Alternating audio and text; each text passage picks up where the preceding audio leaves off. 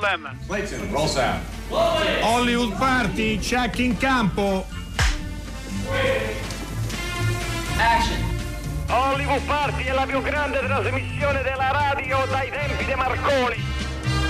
Buonasera e benvenuti a una nuova puntata rigorosamente in diretta di Hollywood Party. Nuova, nuova, eh? Nuova, nuova. eh. Insieme a me c'è Alberto Crespi. Buonasera. E tu con chi sei? Con Alessandro Boschi. Bravo, non mandare di dirlo perché sembrava una cosa troppo autoreferenziale. vero, Comunque, per testimoniare che noi siamo in diretta davvero anche oggi, come sempre, sulle 19.01 e, e 16 secondi. Una cosa che in realtà non si fa quasi mai, sembra un po' da radio libera, però Ogni tanto lo facciamo. Però i secondi passano. Uno dice 24 e sono già Esatto, 25. è vero, è vero, eh, ma ha un suo senso, Ahimè. pensarci bene. Allora, Il tempo vola.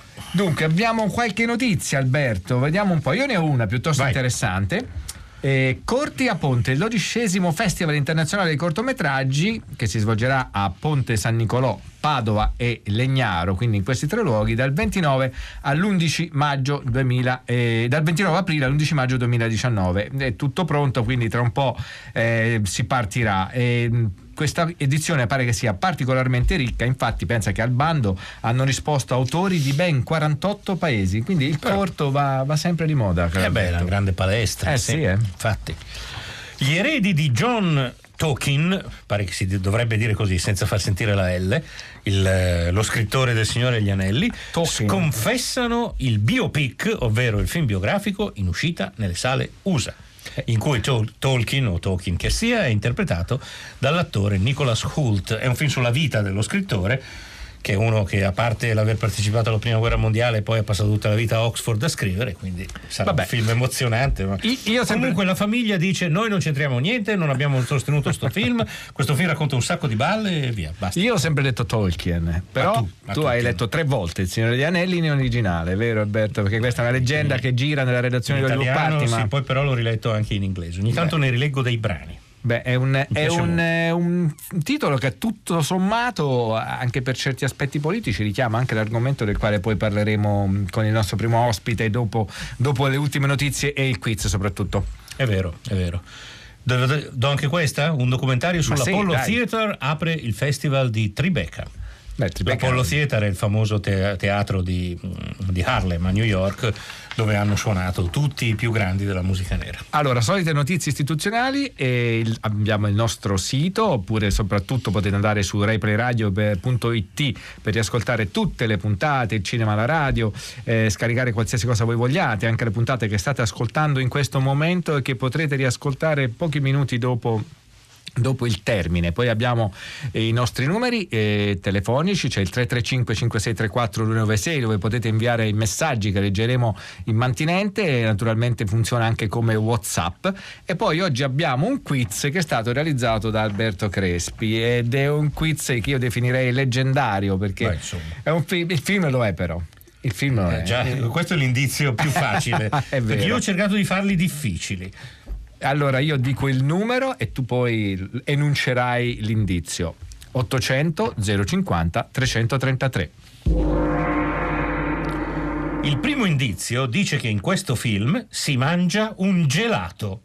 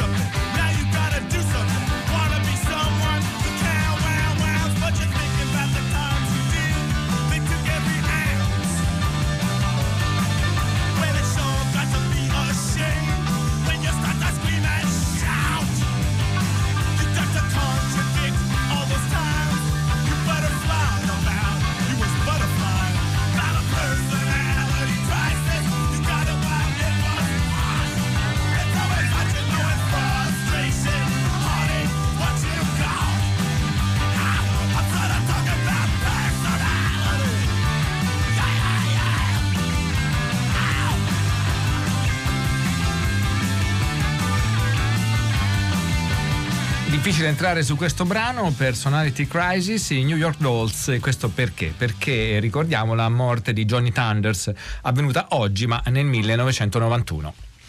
Dunque, oggi parliamo di, un, di una saga cinematografica molto particolare analizzata brillantemente in un libro anch'esso molto particolare, il cui titolo è Home Hell Home, un gioco di parole su Home Sweet Home, ma casa, inferno, casa ed è un libro scritto da Stefano Cavalli e Sara Parigiani. Stefano Cavalli è al telefono. Buonasera Stefano. Ciao Stefano. Ciao, ciao, buonasera, buonasera a tutti e a tutte. Mentre Sara non poteva stare al telefono e con grande dolore ascolterà questa trasmissione eh, quando la, la potrà scarica, scaricare dal, da, da, Rai Play Radio. La, la, sta ascoltando, la sta ascoltando Sara la trasmissione. Bene, bene, bene. Il libro è uscito ah. per Cut Up Publishing ed è un libro che si occupa appunto della saga della casa. La casa è un film l'opera, era l'opera prima di Sam Raimi, no? il suo primo lungometraggio. Eh, in originale si intitolava Evil Dead, che sarebbe I morti cattivi, il morto cattivo. Certo. Il titolo italiano La casa era un po' un tradimento del titolo originale, ma in realtà Stefano e Sara aprono il loro saggio proprio spiegando che la traduzione, per quanto infedele, è efficace. Entriamo nell'argomento proprio spiegando il perché, Stefano. Sì, ciao, allora. Innanzitutto devo, devo, fare un colpo di scena nel senso perché Sara c'è, è qui presente. Ah, è qui, è qui presente ce l'abbiamo fatta. Ah, no, non è che l'hai fatta a pezzi, no? Come... No, no, no, no, no, è più facile il contrario, è più facile il contrario. E, beh, insomma, allora, diciamo che La casa ovviamente è un titolo sicuramente molto efficace, cioè la, la traduzione italiana è stata molto, molto intelligente perché ovviamente la casa è il luogo, eh, come dire, di sicurezza per eccellenza, il luogo della famiglia, quindi chiaramente poi trasformarlo in un luogo horror, in un luogo in cui il male in qualche modo, in modo si annida, ovviamente insomma è, è, sicuramente un colpo dei titolisti italiani, un colpo azzeccato. Tu spieghi, eh, e anche questa è una cosa che secondo me è interessante raccontare, che Sam Raimi e i suoi amici, uno dei quali era appunto Bruce Campbell, il protagonista, il protagonista che poi sarebbe diventato, come Alessandro Boschi ben sa, anche il protagonista di una saga televisiva, sì, ma adesso di una ne parliamo. serie di tre stagioni, insomma, poi ne parliamo esatto. con Stefano. Ecco, decisero di fare un horror perché avevano a disposizione 100.000 dollari e pensarono l'unico genere che possiamo fare con così pochi soldi è un horror. In realtà Sam Raimi non è un patito di horror. Eh, tu, tu, voi nel libro lo spiegate bene, spiegalo anche sì, ai nostri sì, ascoltatori. Sì, sì, sì, sì, assolutamente, assolutamente. Allora, eh, dobbiamo dire che Sam Raimi aveva iniziato a girare dei, dei, cortometraggi che erano tutte commedie sostanzialmente e il suo genere era proprio la commedia.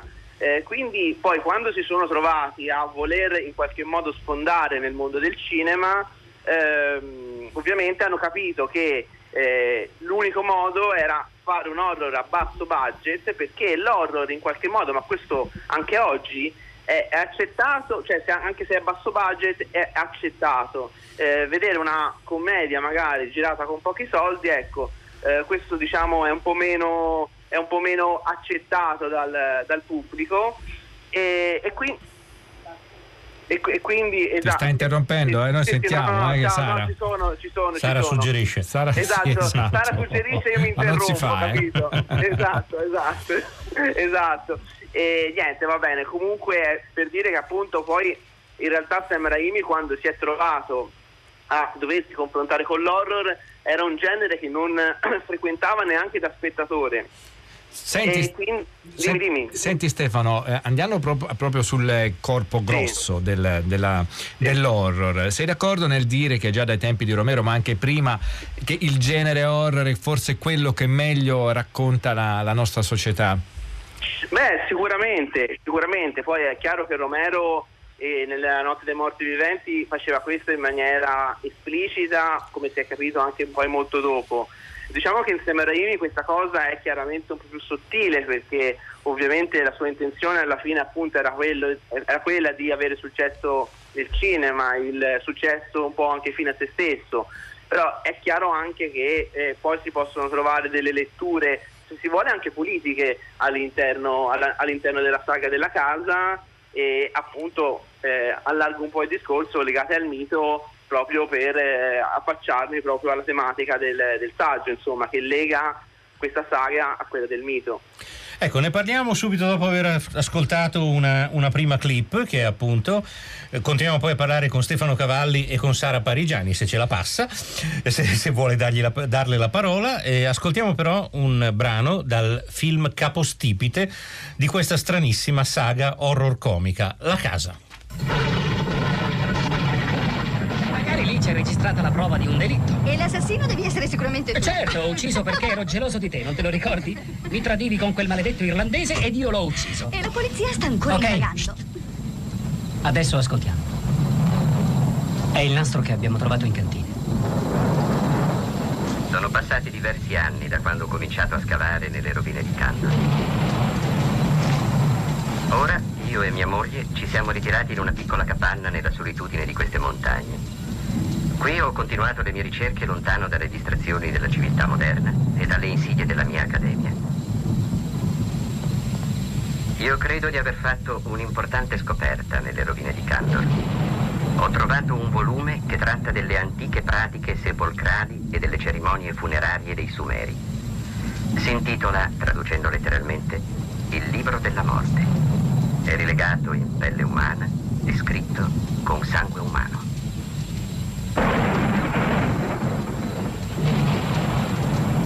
Tratta argomenti demoniaci, spiriti, morti viventi e tutte quelle forze oscure che regnano negli infimi recessi della natura umana. Le prime pagine ci svelano che queste creature eterne sono solo apparentemente morte e che possono essere richiamate in vita con gli incantesimi contenuti in questo libro. Attraverso la lettura di queste formule, ai demoni è concesso di tornare in vita. Ma perché l'hai fatto, Sharon? Mi piaceva. Io non la voglio più sentire quella maledetta voce.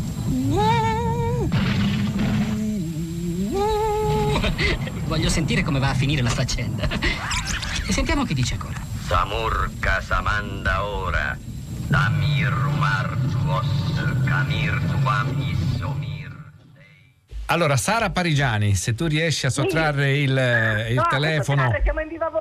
Ah, beh, ma, eh, non so in viva voce se funziona bene, però ora insomma ce, ce, ne accorgeremo. Eh, è, è, curioso questo fatto che negli horror molto spesso si usino delle tecnologie, anche se primitive come in questo caso, perché comunque la tecnologia spesso nasconde tipo le voci nelle registrazioni dell'oltretomba, i dischi che girano al contrario, che, mm, che recitano delle formule diaboliche. Eh, però è come se in qualche maniera la tecnologia portasse sì una sorta di emancipazione per quello che riguarda eh, la, le, le, le, persone, gli uomini, ma al tempo stesso avesse insita in sé qualcosa di, di, diabolico. E credo che questo sia uno dei film che forse meglio testimonia questo, eh, questo aspetto. Sara. Sì, ma sì, no, qual è la domanda però?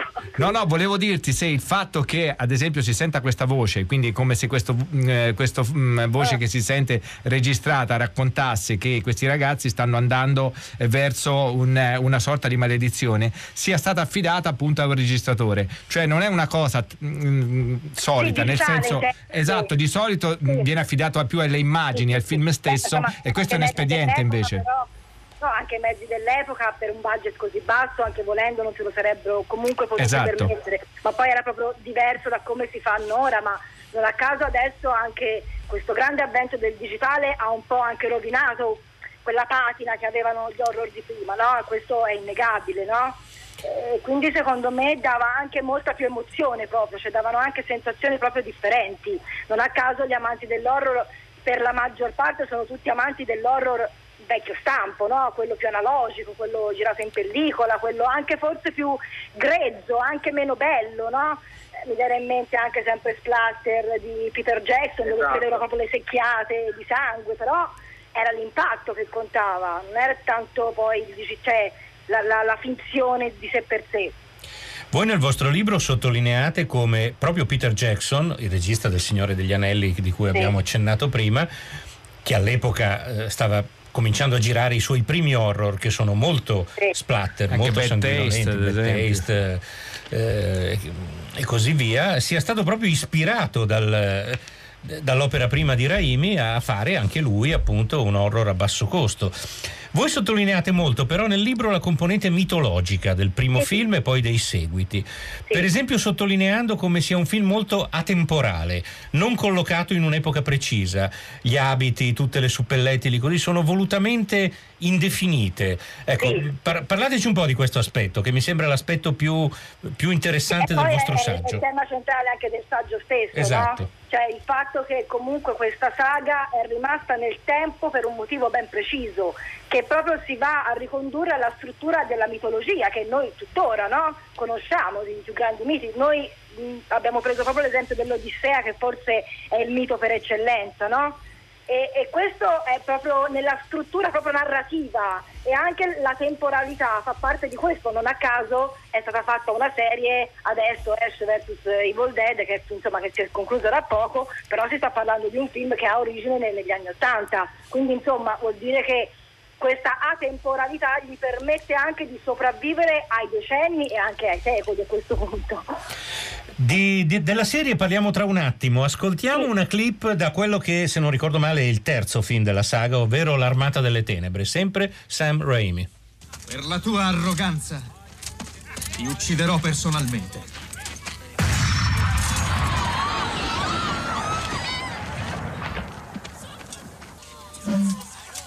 Già.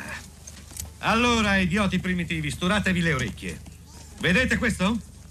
Questo è il mio bastone di tuono.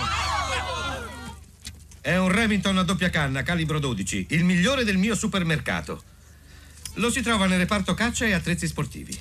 Questo adorabile ma terribile aggeggio lo fanno nel Michigan. Costa 100,95 dollari scontato. Ha il calcio in noce, le canne di acciaio blu cobalto e un grilletto sensibilissimo, proprio così. Magazzini Smart, i migliori d'America. Avete capito? Vi do la mia parola. Che se uno di voi scimmioni pensa soltanto di sfiorarmi, si è mai visto? È un basico!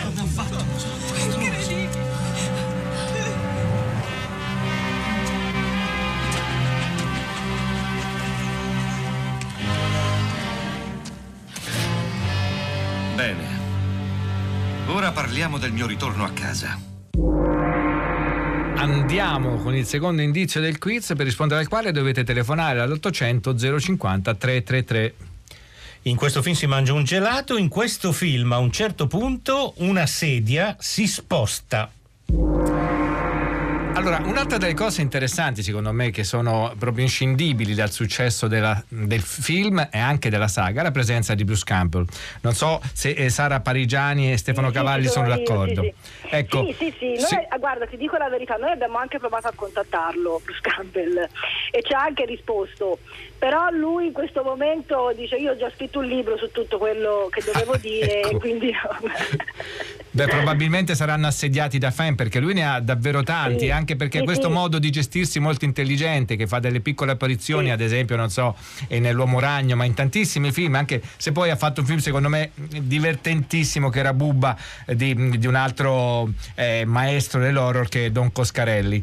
Senti, il- c'è un'altra cosa interessante che, si sente- che abbiamo sentito proprio in questa in questa eh, clip che abbiamo sentito, quando lui parla mi pare dei magazzini smart, perché poi lui in realtà ha sempre a che fare con dei ferramenta, perché lui va in giro con questa mano e dove al posto della mano appunto che gli è stata tagliata porta una, una motosega ed è molto divertente il fatto che sia un modo anche per promuovere certi prodotti. Quindi ecco, questo è un altro aspetto che secondo me funziona moltissimo, specialmente nella serie che come dicevate prima è durata pur- purtroppo soltanto tre Sì. stagioni, aspetto la quarta ma temo che non arriverà mai.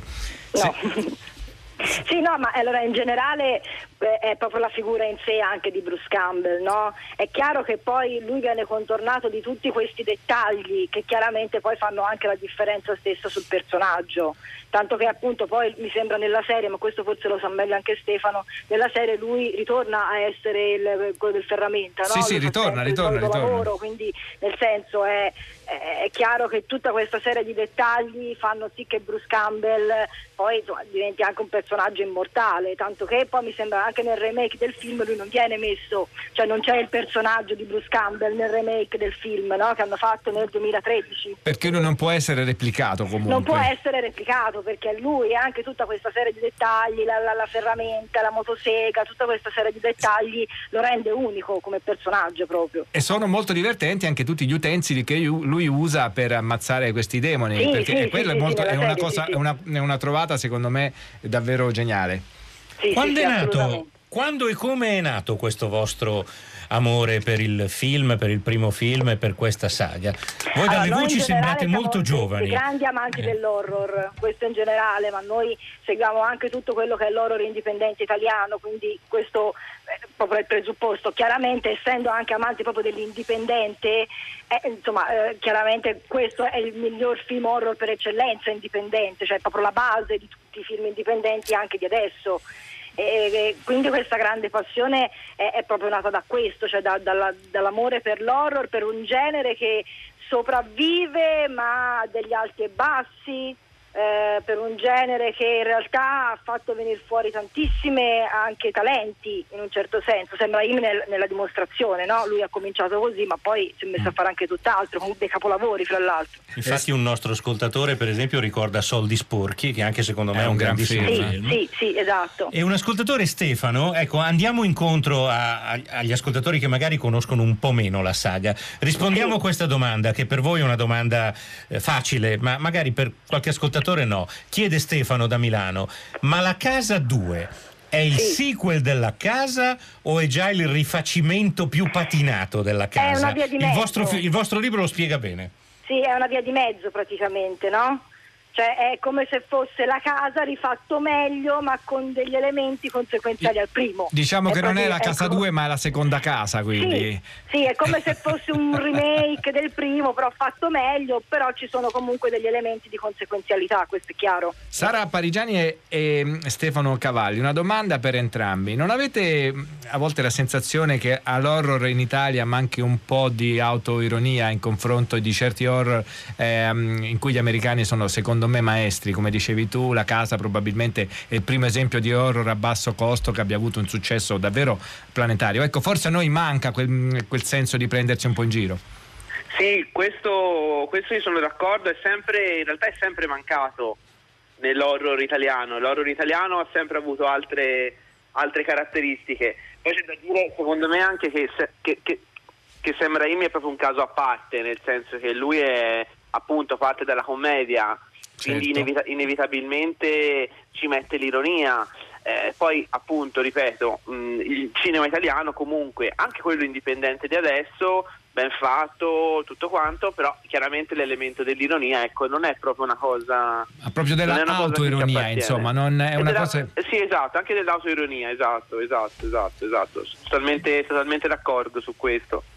Io oggi pomeriggio per curiosità mia sono andato a vedere La Llorona. L'avete visto? No, no, non l'ho visto, non, l'abbiamo visto, la Llorona. La No, Llorona si è visto, un, non si è un horror è eh, eh, un horror eh, californiano-messicano, diciamo così, Ok, che, ok, che lavora ok, molto sulle tradizioni messicane. Non, è brutto. Invece. Alessandro, invece noi l'avete visto? As No, sì, sì, sì, di sì, Jordan sì, Peele, molto bello, quello molto di Get bello. Out. Ecco, noi tra un po' ne, ne parleremo. Ne quindi- parliamo brevemente, sì. Proprio per partire dal vostro libro che, ripetiamo, Sì, sì, sì. Home Hell Home, Cut Up Publishing, giusto? Esatto, esatto, esatto, esatto, è ordinabile chiaramente dal, dal sito e da maggio avrà una distribuzione esatto anche su Amazon in libreria, quindi insomma comunque già da ora dal sito internet si può, si può Bene, ordinare della bene. casa publishing. Sono arrivati s- diversi messaggi che troverete sul sito se vorrete Bene. andare a darci un'occhiata. Eh, Dario ci scrive la casa horror comico, ma si terrorizza ancora adesso. Ma allora, guarda, effettivamente la, la- la- la casa 1 la casa 1 effettivamente fa abbastanza paura, anche se cert- certi effetti possono fare un po' ridere. Eh, la, seco- la casa 2, Evil Dead 2, è effettivamente buttato molto, eh, molto sul comico. molto sul comico, quello insomma, chi l'ha E- visto lo sa. insomma. E lo Stefano di qui sopra da Milano ci riscrive dicendo era una domanda trabocchetto, avete studiato, Ah. bravi. Un abbraccione, va bene. Allora- Va bene, non siamo cascati nella trappola. Meno male. Grazie allora a Stefano Cavalli e a Grazie, Sara Parigiani. Vi grazie, salutiamo grazie. con eh, la clip del film che oramai abbiamo ribattezzato la, la seconda casa. Mandiamolo a far compagnia ai topi. Oh, e, e cosa... eh, cosa volete fare? Oh, oh. Aspetta, aspetta. Rivediamo. Posso spiegarvi tutto. Oh, Dopo. Maledetto figlio di puttana.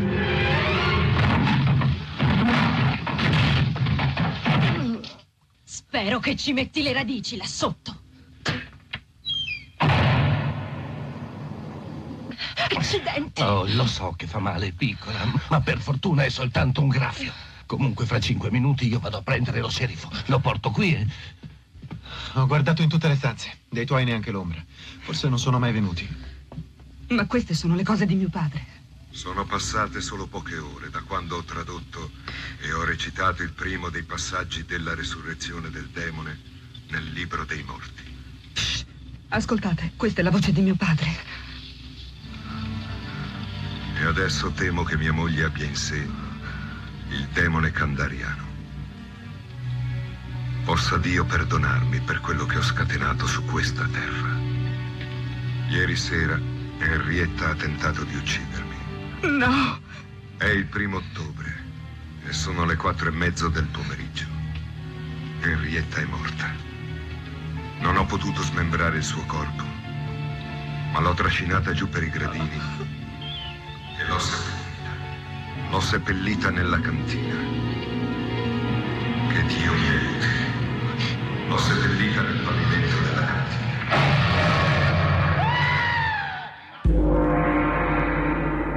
Ultimi indizi del quiz. Dovete telefonare all'800 050 333. Allora, riassumiamo tutto. In questo film si mangia un gelato, in questo film una sedia si sposta da sola, ovviamente. Eh, in questo film si gioca a baseball. Il quarto indizio che è sul profilo Facebook della nostra trasmissione, Hollywood Party Rai, recita che in questo film si va spesso in bagno.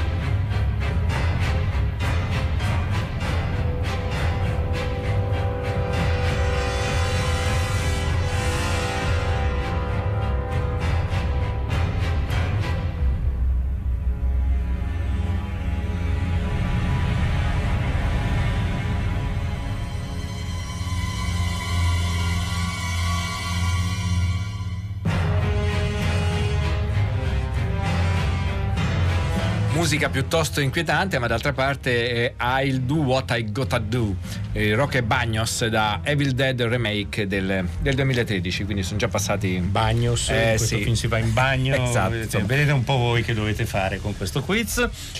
Carlo ci dice: Anch'io ho visto la Llorona, un pianto. Ma in che senso? Che ti ha spaventato Carlo? Oppure... No, probabilmente No, dice temo che di no, pianto. temo di no, temo di no. Ma non è un film eccezionale, per carità, però è un film curioso, perché è un film in cui l'horror che si svolge nella Los Angeles degli anni 70, ambientazione quindi d'epoca per così dire, viene fatto risalire a eventi che sono accaduti in Messico tre secoli prima.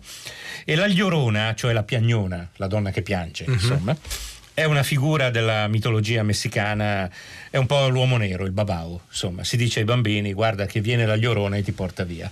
Il film in qualche modo eh, visualizza questo mito infantile come se noi italiani facessero un film, facessimo un film sul- sull'uomo nero. appunto, Certo, sul- certo. eh, A, pro- ecco. a proposito dell'uomo nero c'è una battuta. E quindi, c'è, scusa, Scusa. e quindi c'è questa donna orrenda velata che va a pigliarsi i bambini e li eh, piangendo, insomma, seducendoli con le lacrime. Io l'ho trovato interessante solo per il suo essere un horror etnico, appunto, un horror che dice chiaramente come molte radici del- dell'America, della California, dell'America di oggi, insomma, risalgono alla cultura messicana che peraltro in gran parte degli Stati Uniti era preesistente alla colonizzazione anglofona. Quindi nell'epoca di Trump che escano horror etnici, appunto, mi sembra interessante ed è lo stesso discorso che vale per Us, per noi. Assolutamente, anche quello è un horror politico, tra l'altro etnico oramai ha la connotazione politica molto forte, dire etnico e politico implicitamente. È, è, sì, è, quasi la stessa cosa. Us è, è, dello stesso autore di Get Out, eh, Jordan Peele, che se non ricordo male ha vinto l'Oscar come sceneggiatura originale mm. proprio per Get Out, che venne presentato a Berlino, eh, mi sembra ed è lui anche uno dei produttori di, del film di Spike Lee, Blacksman, sì. eh, che era presente a Cannes l'anno scorso. Quindi comunque è evidente che eh, è un regista che ha una chiara matrice eh, di, della quale parlavamo prima, cioè anche lui fa degli horror, però naturalmente ha una declinazione politica molto evidente.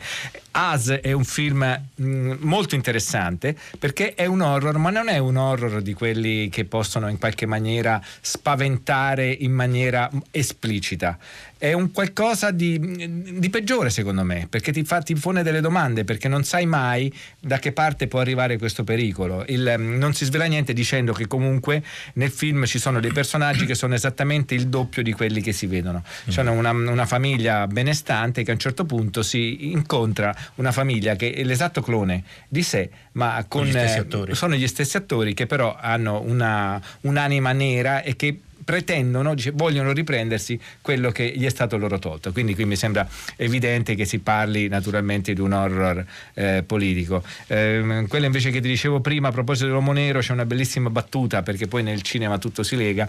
In, ehm, nel film di Keanu Reeves quando, eh, quando lui dice eh, lui, eh, John Wick mi pare eh, gli dicono ma lui chi è l'uomo nero dice no non è l'uomo nero, è colui che chiami quando devi ammazzare l'uomo nero. Quindi se i bambini hanno paura dell'uomo nero possono chiamare John Wick e ci pensa lui, insomma. La Llorone invece è un horror molto classico in qualche modo, eh, che, sì, che fa un po' paura nella prima parte, prima che questa creatura si diventi visibile. Ecco. Eh, io trovo che nell'horror ci sia spesso questo problema del, del male, del pericolo, del mostro, insomma, che, che funziona finché non lo vedi.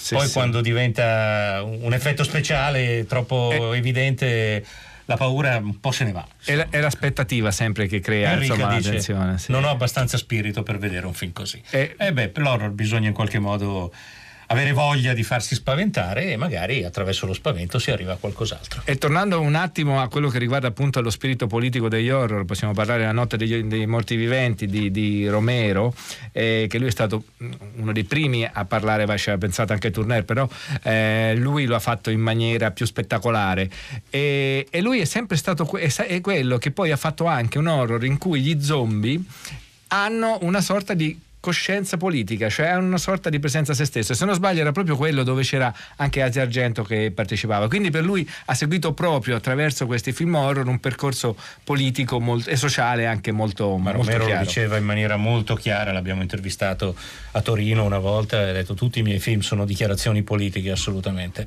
Lui era molto consapevole sì. di questa cosa. Altri registi magari lo fanno in maniera più, più inconscia o più scherzosa, ma che, che l'horror abbia queste connotazioni è un fatto, da sempre dai tempi di Nosferatu forse. Ascoltiamo una clip proprio da As. Chiamiamo la polizia. L'ho già fatto. Arrivano tra 14 minuti. Cosa? 14 minuti? Ok, ok, ok, ok, ok, ok. Ok, ok. Jason, dammi la mazza. Quale mazza? La mazza da baseball, la mazza, è vicino al ripostiglio. Qui, qui. Grazie. Gabe. Va bene, aspettate qui. Tutto a posto, ci provo di nuovo. Gabe. No, no, no, no, no, no, no. Ma tutto bene. Gabe. Ci penso io, ci penso io.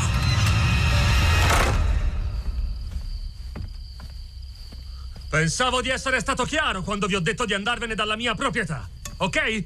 Se volete darci dentro, ci diamo dentro anche noi. E per la cronaca, la polizia sta già arrivando. Ehi! Ehi! Ehi! Ehi! Ehi!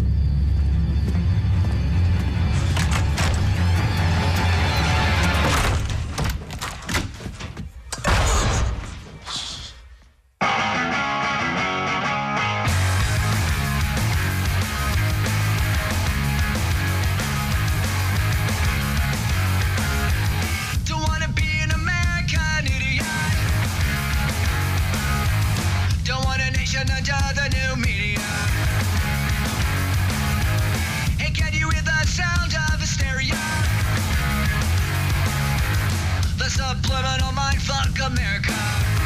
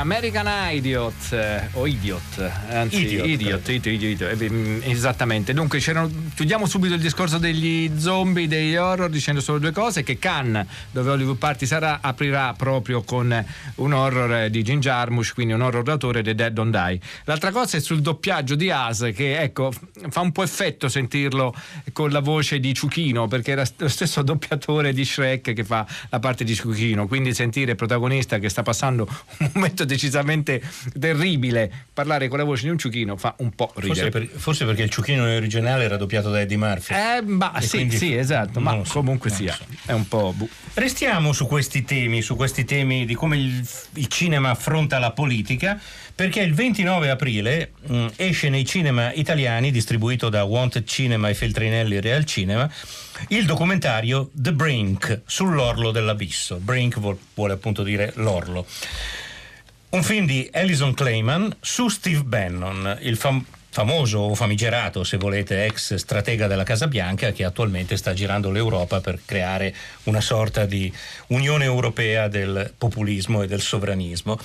Alison Clayman è eh, in Italia perché il, dodi- il, mm, il film viene proiettato in anteprima alla dodicesima edizione del festival Le Voci dell'Inchiesta Pordenone Docs Fest e noi l'abbiamo al telefono. Good evening, Mrs. Clayman. Hi, so nice to speak with you. Sorry, I couldn't see you when I was in Italy. now I'm back Annie, in New York. you- You're not in Italy anymore. Ok, no, adesso è a New York. È stata in Italia, non abbiamo potuto incontrarla in quell'occasione, ma è un piacere averla al telefono. Eh, Alison Clayman ha potuto seguire eh, Steve Bannon sia durante la campagna elettorale eh, per le elezioni di midterm in America, dove i repubblicani, come ricorderete, hanno perso la Camera e hanno mantenuto il Senato, sia durante il suo giro nei vari paesi europei per, incontra- per incontrare i vari leader sovranisti europei, tra cui anche quelli italiani. Io vorrei chiederle subito come è riuscita a conquistare la fiducia di Steve Bannon per riprenderlo così da vicino. How did you gain the confidence of Steve Bannon in order to, uh, to shoot such uh, close and, uh, I would say, intimate scene uh, with him? I think it was really uh, the power of, of two women combined in this case. My producer is a woman named Marie Therese Georgis, and she knew Steve Bannon from about 15 years ago uh, when he was her boss. And so, because he trusted her when she approached him about doing a documentary, um, she was able to frame it in a way that would appeal to his ego because she knew him and knew how to get him to say yes. And then, you know, it was a daily uh, job of mine as the director and, and camera person. I think it's something I know how to do well to kind of make people feel comfortable. And my goal is always to film things as if I wasn't there. You know, I want to see what, what's really happening. I'd rather feel like I'm getting the audience a chance to be in the room. So that's always my goal. Thank you. Uh, I translate. Uh, credo che sia stato il potere combinato di due donne. Prima di tutto la mia produttrice, eh, che, lo che conosce Steve Bannon da, da 16 anni, perché ha lavorato per lui in passato e quindi ha potuto avvicinarlo nel modo giusto e ha potuto presentargli la nostra proposta, il nostro lavoro in un modo che solleticava il suo ego. Eh, insomma, diciamo che sapeva come farsi dire di sì per realizzare questo film. Poi è stato il mio turno ed è il mio stile di lavoro, il mio modo di lavorare.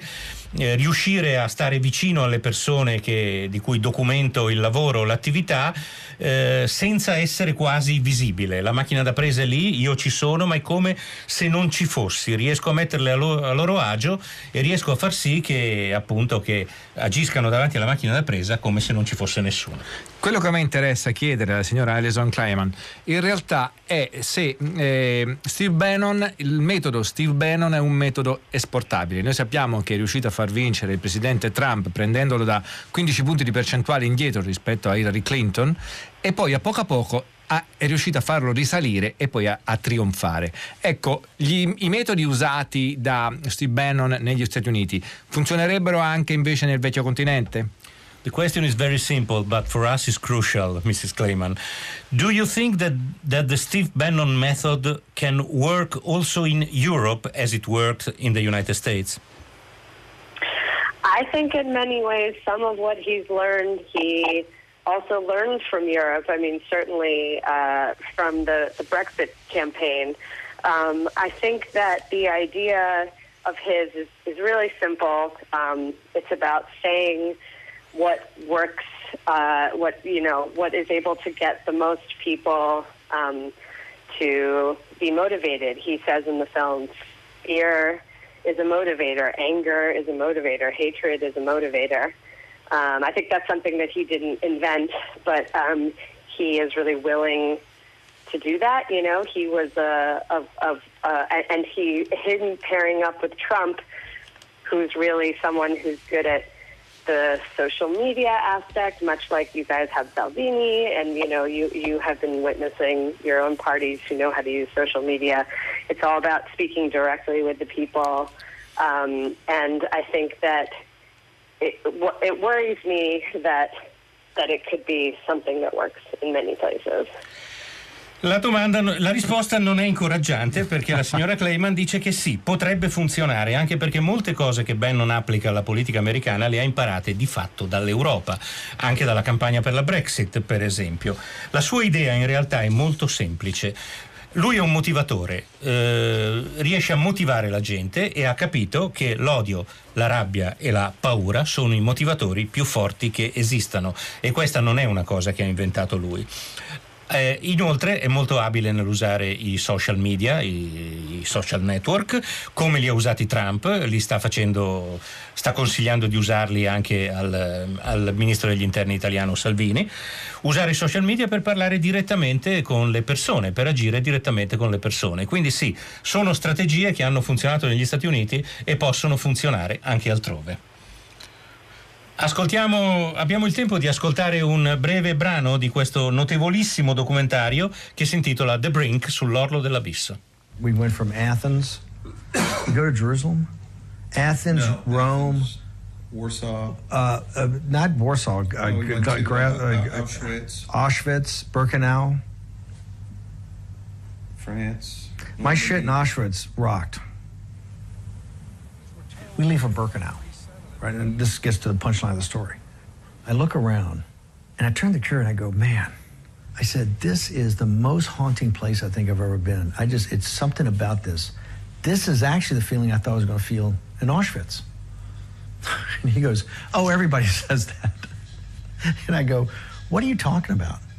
He goes, oh, no, no, no, no. He says, maybe I didn't explain it. He said Auschwitz was a Polish cavalry college. The Germans just requisitioned it immediately. And that was like the beta site test. This was made from scratch. German industrial design. Oh La sfumiamo, ve la riassumo. Qui Bannon parla del suo viaggio in Europa, di come è passato da Roma ad Atene, a Varsavia, ad altre capitali, e poi parla della visita ad Auschwitz. Dice che è il luogo più impressionante che abbia visto in vita sua, anche perché dimostra come un'organizzazione squisitamente umana, la definisce lui, ma non umana nel senso umanitaria, eh, proprio da come gli esseri umani siano stati capaci di organizzare una cosa terrificante come Auschwitz, dice molte cose sulla natura umana. È molto interessante questo documentario e noi ringraziamo molto Alison Clayman di averlo fatto e di permetterci di vederlo. Thank you very much, Mrs. Clayman. Unfortunately, our show is over. Uh, but we wanted to hear the voice of uh, Steve Bannon talking about Auschwitz. I explained a little bit what he was saying, and thanks a lot for your movie. Bye bye. Of course, thank you so much. Thank you. Enjoy. Mi sa, mi sa che abbiamo un vincitore. Abbiamo anche la sigla. Abbiamo la sigla, ma è un piacere. È un piacere, però insomma, vorrei sapere, vincitore ci sei? Sì, sì, ci sono, ci sono. Come, come ti chiami? Eh, sono Franco e chiamo da Busto Arsizio. Franco da Busto Arsizio, ah, c'è un Eh, festival da quelle parti. Come ti sei permesso di indovinare il quiz concepito da Alberto Crespi? Eh, beh, che sono, eh, Era facile. sono no? riuscito ad unire due elementi, il, il gelato e la presenza costante in bagno. Dici il titolo, dici il titolo. Parlavate, parlavate di horror shining. Eh, bravo, bravo. Il film bravo. era Shining di Stanley Kubrick. Bravo per aver giocato con noi e aver vinto. Grazie. Ciao, ciao. Allora, vediamo un po'. Siamo ai titoli di coda. Tra l'altro, tra poco ci sarà l'ultima frontiera ai tre soldi, vita, morte e resistenza in Amazzonia di Heriberto Araullo. Vero? Allora, chi ha fatto la trasmissione lo dico io? Lo dico io.